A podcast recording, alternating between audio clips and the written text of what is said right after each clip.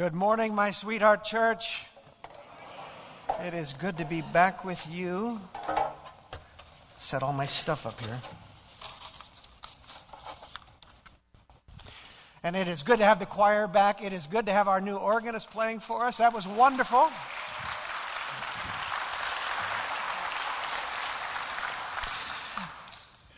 Our family had a wonderful summer vacation, and I want to thank you for the gift of it. Um, we did a variety of things, but we did something that was utterly unique to us. We spent seven days and nights on a boat in southeastern Alaska. Uh, and that was, that was something fresh and new. We cruised many, many miles uh, together. We fished. I caught the first fish. I'd like you to take a look at uh, the first. There it was. So first blood, uh, we, we, but we also caught some silvers. We caught some halibut. We crabbed. We pulled in about a hundred crab one day. Uh, we were uh, cruising through the iceberg strewn, beautiful blue iceberg uh, strewn uh, waters of the LeConte Glacier. We licked on the, we licked an iceberg. There it is. I thought you'd be more impressed with that, but the, uh, it was it was just a terrific time. We would we, we, we heard whales spouting in the distance. We saw a mama orca and her baby uh, that were knifing their way through the waters. It was just sublime. And uh, the best part of it all is that we were utterly unplugged. Uh, we had no cell coverage, no Wi Fi, no computers.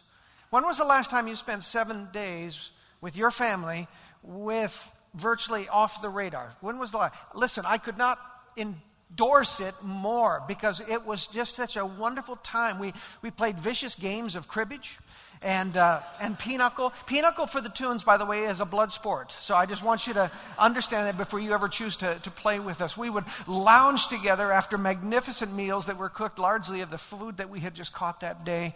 We would just sit around the table for a long time and talk and share with our, with our hosts. We sat on the bow of the boat as we cruised at seven knots through the waters and we talked and prayed and were silent. And it was just so utterly restorative to us. Uh, Rachel, our daughter, who has been, we've been on a lot of family vacation together, she said, I think this was the best one ever. And, uh, and that's saying a lot. So thank you for that. You know, over the course of my ministry in the early years, um, I, I, think I felt like every time I re- returned from vacation, we, I came back to a crisis of some sort. And, uh, and so now to be able to come back and slip back into worship and to see things running so smoothly and this wonderful team making things happen around here and this great sweetheart church just going about their business, it is such a blessing to me. So thank you for the, the gift that you give us of time away. Thank you for the opportunity to rest. It was really a blessing for us. One of the things that continued in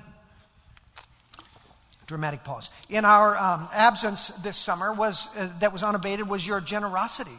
Um, if you're new to us, and I hope that there are many who are here uh, to kick off this new year that are, have never been here before, we welcome you. You ought to know that last June we completed what we called our Beyond These Walls campaign. That was a campaign to raise $5 million to pay off the last of our debt and to free us, us up to, to give ourselves away to our community like we've never done before. And um, and, and that was very, it was very exciting, but now the hard work begins, right? We, where we actually start to pay, fulfill those pledges, fulfill those commitments. Well, while I was gone this summer, you were being very generous. And in fact, I'd like to show you a kind of a larger version of, uh, of a, a, payment that we just sent to the Bank of the West um, only a few days ago that well, would you like to see this? I just thought you might be interested to see the mortgage payment that we sent in.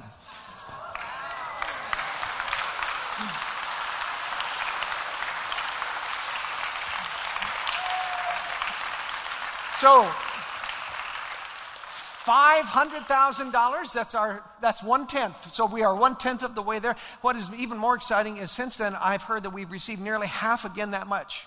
And so we are well on our way. So every time we do half a million bucks, I'm going to bring it. I'm going to show it to you. We're going to celebrate that. But I can't wait for the next one. It will make a it'll be a million dollars knocked off of that debt. And God is going to do some great things with the money saved. So well done, Chapel Hill. Way to be generous. Thank you for that.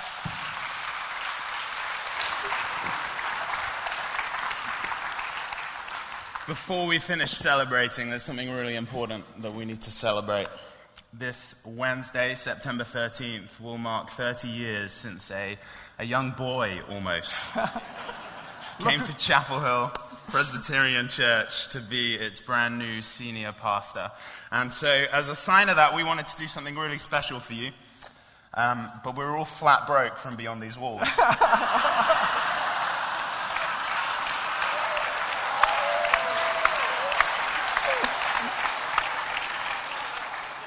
so we got you a big check, but, but it's more of a like, you know, commemorative check rather than. So we, uh, it's one dollar for every year of ministry that you've, you've done here at Chapel Hill. Woohoo! Awesome. But, but I have some sad news. Actually, it, it cost us fifty dollars to print it, so you, you, you owe us twenty. I owe you twenty dollars. Yeah, okay. In all There you go. seriousness, um, it's, it is such a privilege to have served with you even just five years out of those 25. We scraped all our nickels and dimes together to give you and Cindy a treat to go out and celebrate and dinner together. Thank you. Church, I don't know if you realize, but it is a gift to have someone who has served in the same church for 30 years and still has the passion and the calling to continue serving in that way. So we are all grateful for that. Thank you, Mark.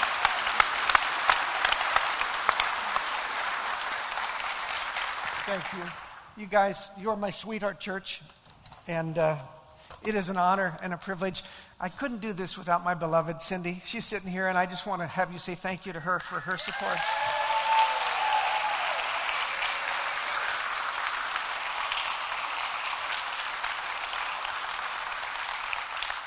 First, the first lady of Chapel Hill. That is, she, she carries that role very well. Uh, so again, thank you, my beloved. It's, it's fun to be, it's fun to be your pastor. So now begins the next 30 years of ministry, right? I, you know, I don't know if I'm going to, you know, live as long as Ray Payne does, but it, however long I live, I hope that I will be doing ministry uh, until the day I breathe my last. Don't you want to do the same thing? So, so here we go. Here we go. And uh, it is awfully fun to be able to do ministry with these crazy people uh, that, that you just had a chance to hear from. So thanks for the $20 I owe you. Okay, today we began a very exciting and somewhat daunting journey as we start on a sermon series on the, uh, the, the greatest uh, letter that the Apostle Paul ever wrote, the book of Romans. The book of Romans. You may not know this, but the epistles, that's the word for letters, in the New Testament are arranged according to length. The longest to the shortest, not chronological or any other thing. They're by length. And for that reason, Romans is the first one because it is by far the longest of, of the letters. But even if it weren't there for that reason, it ought to be there for another. It is his magnum opus. It is his greatest theological work. It is the gospel according to Paul. It is his effort to, to pull together the complexities and the grandeur and the wonder of the Christian faith in a way that, that just makes sense and, and allows you to, to grapple with this in ways that you have never, ever seen it before. Um, so it's, uh, but I would warn you, it's not for the faint of heart. Paul, when he wrote to the Corinthians, who were a much younger group of Christians, he wrote these words. He said, I fed you with milk and not with solid food, for you were not ready for solid food. Well, if Romans is anything, it is solid food. It is a big ribeye steak. And I think you're ready. I think you're ready for this, beloved. So, but I cannot feed this to you with a little eyedropper with your mouths wide open in the nest. This is going to be you sharpening up your incisors and tearing out some chunks of well cooked meat and, and digesting it together, which, of course, if you're a vegetarian, that just completely grossed you out. And, uh, and I'm sorry, but it is Paul's metaphor I was, uh, I was choosing to use. So, um, this letter has had a greater impact on the history of the Christian church than any other letter that was ever written. Anyone ever heard of a, a guy named Augustine? Augustine? He, was, uh, he lived in the fourth century in, uh, in northern part of Africa. Uh, Augustine was a profligate, um, promiscuous guy who, uh, whose life was changed when his eyes fell upon a section out of the book of Romans, chapter 13. It was a turning point for him. He was utterly transformed, and he became one of the greatest church fathers in the history of the Christian church, St. Augustine. More than a thousand years later, a German monk who happened to be in an Augustinian order, uh, he was grappling to please God. He was working so hard to, to earn God's favor and to delight Him and to please Him uh, in order to, to make it into heaven, to be the person that God wanted him to be. He wrote these words If ever a monk got to heaven because by his monkery, it was I. Who was this? This, this? Yeah, Martin Luther. Martin Luther is this guy, and uh, and it was when he discovered the Book of Romans, particularly First uh, Romans 1 17, which we will be looking at next week, that his eyes were opened, his life was transformed, and he was introduced to a freedom that he had never known before. A, a, peer of his, a contemporary of his named John Calvin, said that if you understand Romans, you understand the whole of the gospel. And by the way, if you if you would like to study Luther and Calvin in the places where they lived and wrote, then come with me in June. We're going to go on a, on a study tour to Switzerland and Germany. I'd love to have you along. You can pick one of these up at the ministry fair, but it'll change the way you read uh, church history, I promise you. Uh, John Wesley, a couple hundred years later, the founder of Methodism, his life was transformed when he studied Luther's writings on Roman.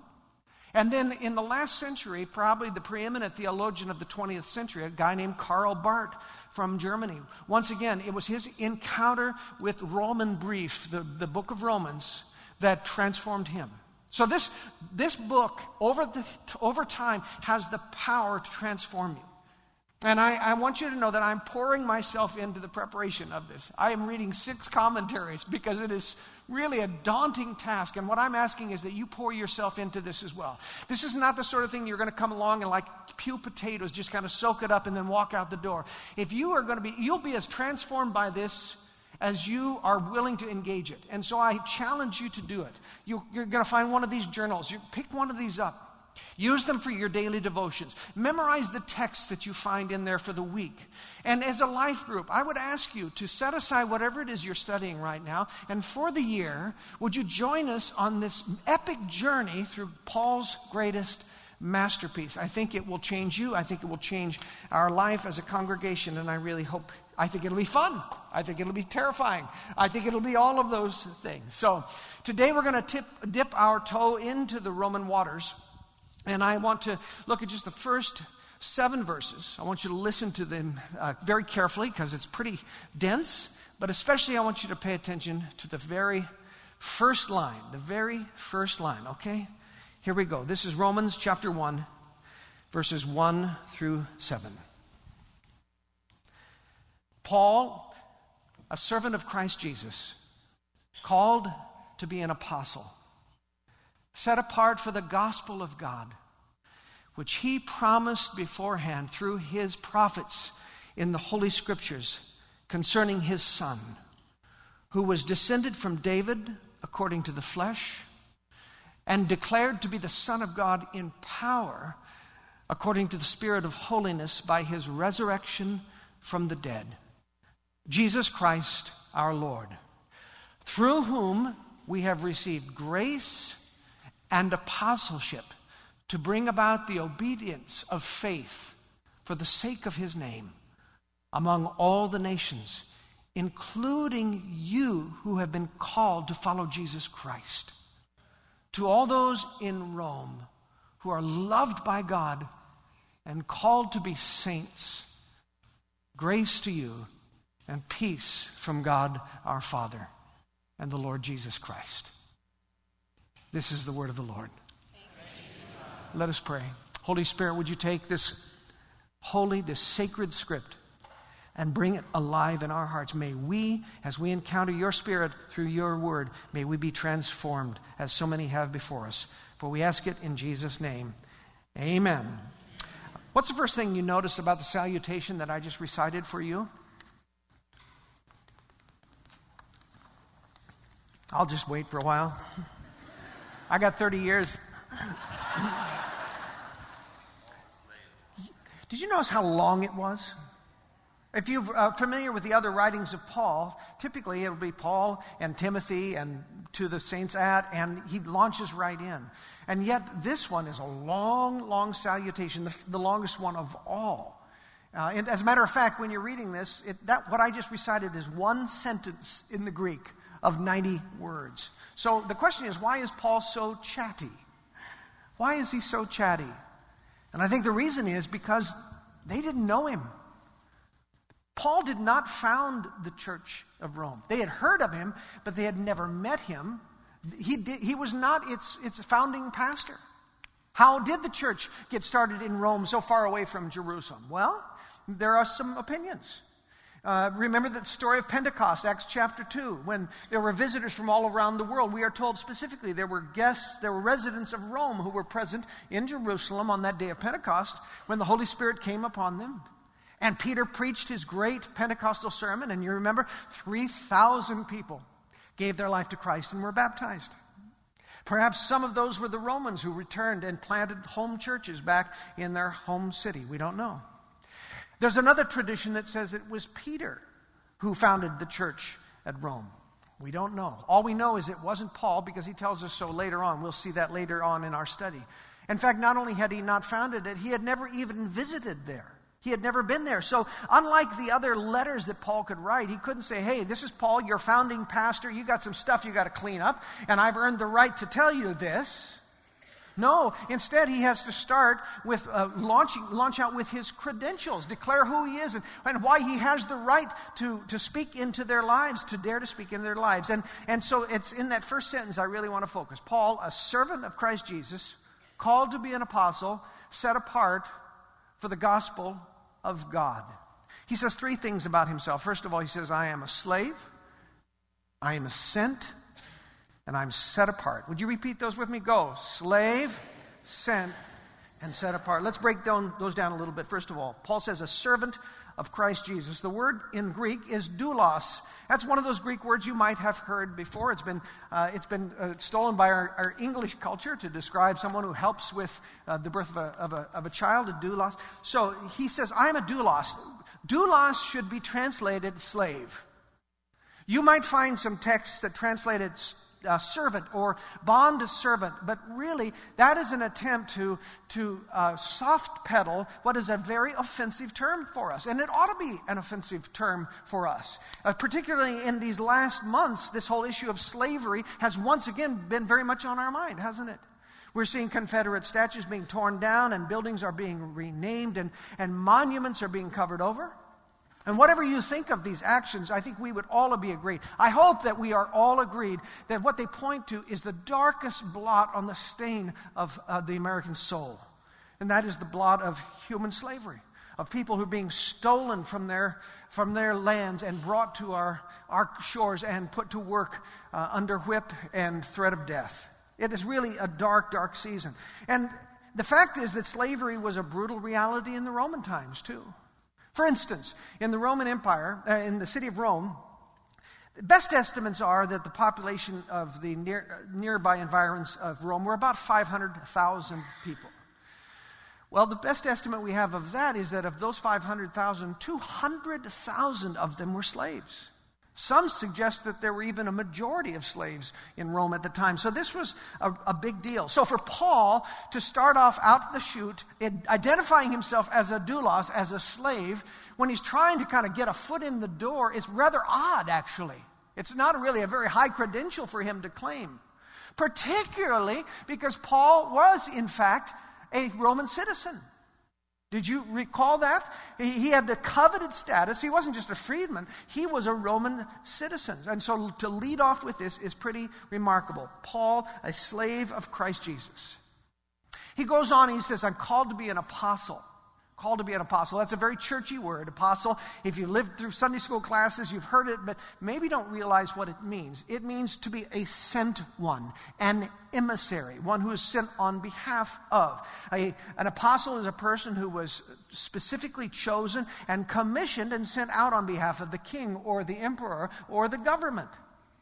When Paul was making his way up to Damascus, he was intent on destroying that fledgling Christian church before it had really taken a breath. He was struck down on the road to Damascus by the Lord Jesus, who not only saved him, but called him to be an apostle, to, to I think, really to take his place among the twelve. You know, Judas had died, and they replaced him with a guy named Matthias, whom we never hear another thing about. I think God, God's idea to replace uh, Judas was Paul. And so Paul took his place as, as the 12th apostle, and, uh, and he, he was sent out uh, with this incredible uh, message, and frankly, it was a very subversive message. Here's the message Nero, nor any of the other emperors who have ever lived or who ever will live, is not the supreme Son of God as they claimed to be and as they were worshiped to be. But as a matter of fact, there is only one who can claim the name Son of God. It is the crucified and resurrected Jesus Christ. He alone is worthy of our worship, of our adoration, of our obedience. That was a very subversive message. Paul was an apostle for King Jesus. So he was um, slave, he was sent. And then we come to the one I find most interesting. It says that he was set apart for the gospel. Set apart for the gospel. Uh, that, those words, actually, I find this fascinating, and I think it's more than just fascinating in a geeky pastor way. I think you might be fascinated too. The word for set apart is actually one Greek word, and one Greek word, and the word is aphorismenos. Aphorismenos. Aphorismenos. And it's from that word that we get a, a word that is very familiar to us if we've ever read the Gospels, because it is the word that describes Jesus' staunchest religious enemy. Aphorismenos, pharismenos. What is the little word that's hiding in there, the word that means set apart? Pharisee. Pharisee. Pharisee.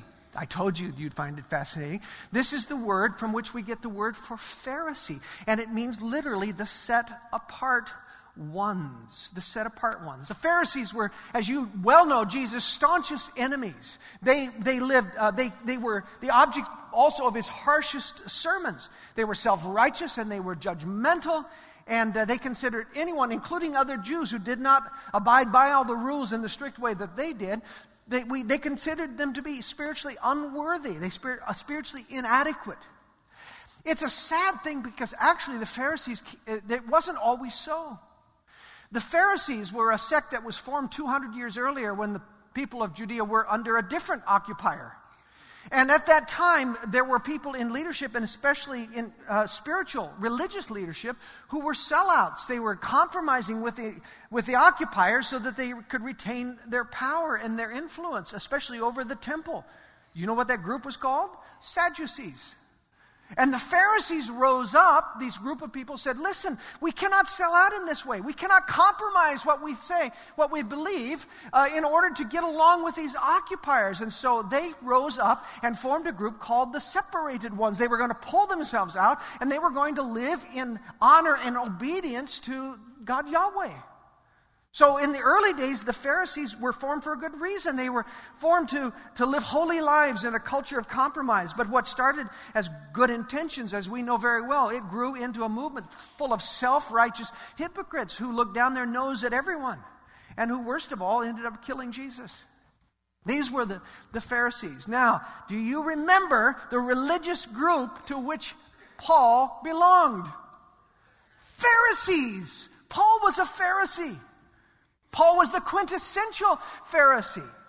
And uh, he, he was one of those separated ones who was going to destroy this Christian cult in its infancy. But now Paul writes in his Roman in his letter to the Romans, he leads out with he says, I am still a Pharisee, but I am a different kind of a Pharisee. I have been set apart not to crush Christianity, not live in hypocrisy and, and self-righteousness. Rather, I've been set apart for the gospel of God.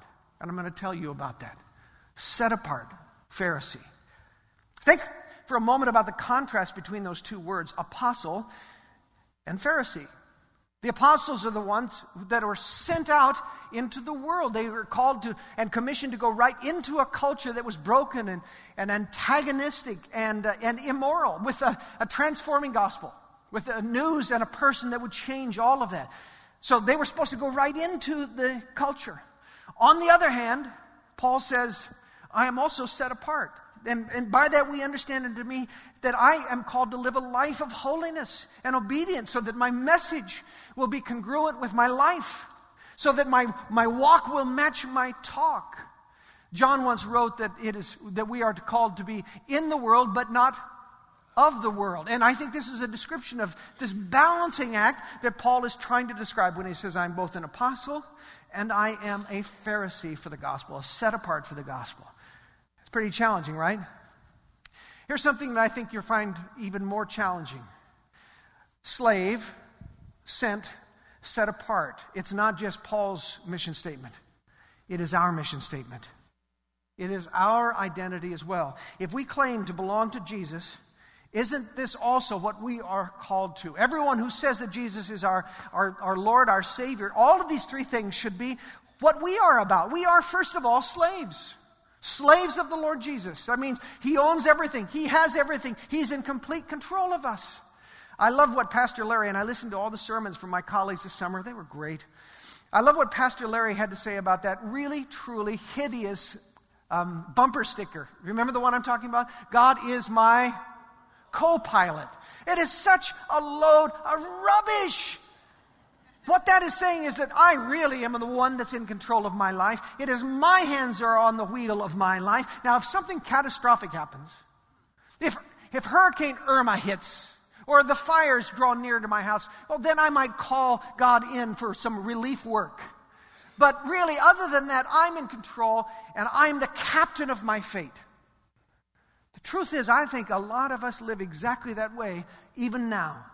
Our life, our control, our money, our time, our decisions, our relationships. We seldom relinquish the, the control of our daily lives to the Lord. When we need God, we will call on God, but in the meantime, He can stay put right over there in the next seat while I run things just fine. Thank you.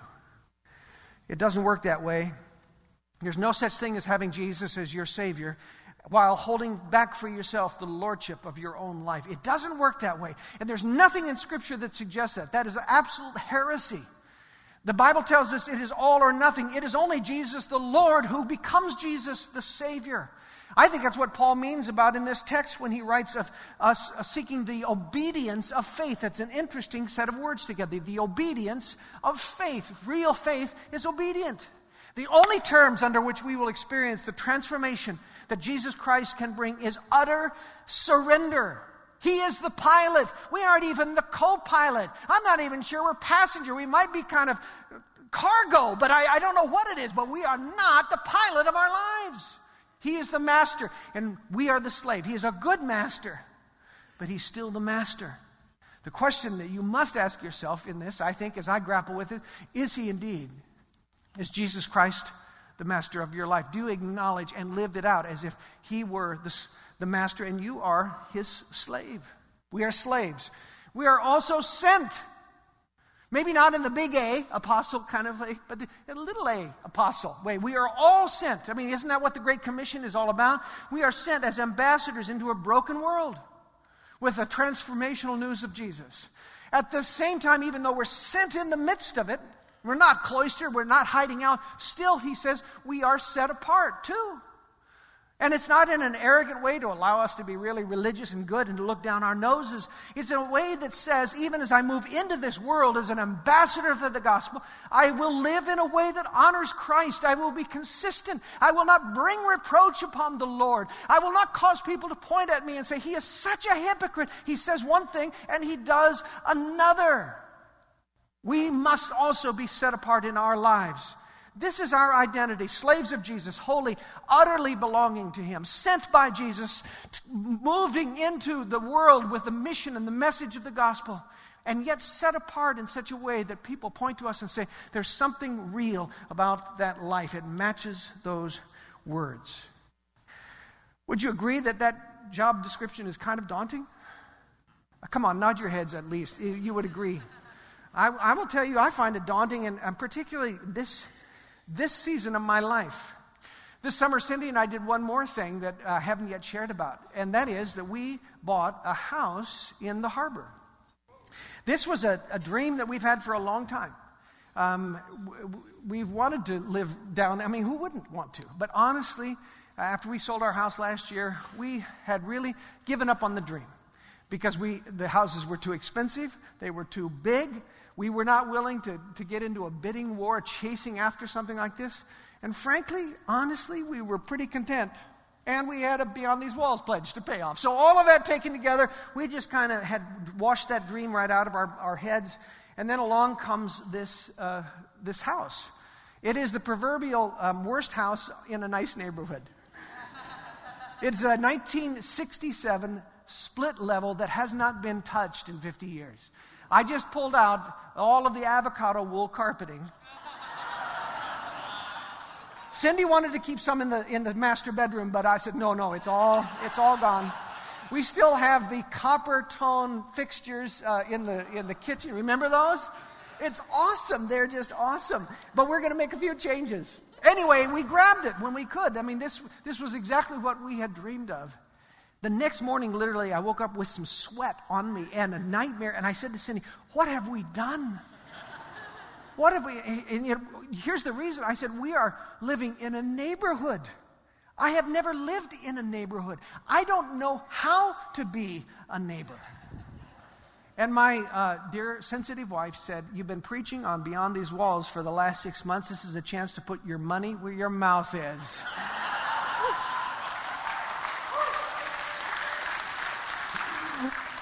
she said, This is our Beyond These Walls moment. And so we've begun. We're remodeling it. We're not going to move in until uh, we're done with most of that. But I can tell it's going to be exciting. I'm trying to meet my neighbors. It's also going to be a little challenging. First of all, I am, I am a little chagrined to discover how many on that road already know who I am. I, and I feel like I already kind of live in, a fishbowl. Do you know what I mean? And beyond that, although we have been delighted by every neighbor we have met, it is also clear as we've got to know them that there are some who do not believe in the same way that we believe. Not even close, in fact, some of them. Um, they, they know me, they know my conservative religious convictions, and I think they probably view those with some suspicion and maybe even disdain. So, I get to figure out how to be a neighbor for the first time, and I'm faced with the challenge of doing that, of loving these people that God has surrounded me with, of, uh, sometimes in very, uh, very different perspectives on life, in a way that Jesus would love them. How can I serve them and care for them so as to be a great ambassador for the Lord Jesus in that neighborhood community? I don't know, but I'll work on it and I'll probably be reporting throughout the months on how I'm doing. I have a phone app on, on my phone uh, that talks to me when I'm driving. I did this before it was illegal, so I'm ahead of the curve on this one. The phone will uh, talk to me and it says, um, You have a phone call from John Smith. Answer or ignore. Well, Cindy was riding with me in the car one day, and I, she, I think she accidentally uh, dialed me. And it said, You have a call from Cindy Toone. Answer or ignore. And she hated that. She said, I don't want you to get a call from Cindy Toone. I want you to get a call from your sweetheart. So she got into my phone and she changed all of the occurrences of Cindy Toone to your sweetheart. And then she called it to test it. You have a call, uh, the first one came. You have a call from your Answer or ignore. So she went back in and she put, she put in your underscore sweetheart and she dialed it again. You have a call from your underscore sweetheart. Answer or ignore. So she went back in and she smushed it all up into one word your sweetheart. She called it again. You have a call from your sweetheart. Answer or ignore. The answer would be yeah, that's right. Three times the word called appeared in the text that we just studied. The first one, Paul says, I'm called to be an apostle. Then later on, we, we are called to belong to Jesus. We are called to be saints. Called, called, called. This is, this is the Lord speaking to you. And my prayer is that the Holy Spirit is going to speak through our journey, this journey through this monumental uh, book called Romans. And we are going to hear the Spirit saying, You have a call from your sweetheart. You have a call from the God who is described in here as, as loving you and calling you to be disciples. You have a call from your heavenly sweetheart. Answer or ignore? Wow, I hope our response will be answer. Let us pray. And so, Lord, we begin a, a new year of ministry, a new year of life together. And I pray for every person here for those who do not yet know you, who would have to say, I am the master of my life. I don't know who this Jesus is. I pray that you would begin to stir them to realize that they cannot possibly face life, much less death and eternity, without you. I pray each of us will be more aware of the fact that you are indeed our master, our Lord, and we are called to obedience in our faith. I, I, pray, Lord, that we will have the courage to be sent out as we've never done before. For those of us who have never said a word about Jesus to anyone, I pray that this would change for us. We would have the courage to do so. And I pray, God, for those of us who are not living lives that are, that are in, in, in, enmeshed with the way that we claim to believe, I pray, God, you would make that congruous. That we would live lives of integrity as we are set apart in holiness, even as we love and live in this world. Only your Holy Spirit can do this, Lord. The Spirit of holiness we heard described today. Only your Spirit can do that. And so we beg you, we pray, use your word, use these studies, and by your Spirit, would you make us the followers of Christ who know that they are slaves sent and set apart for holiness. For we ask these things in the name, the matchless name of Jesus. Amen.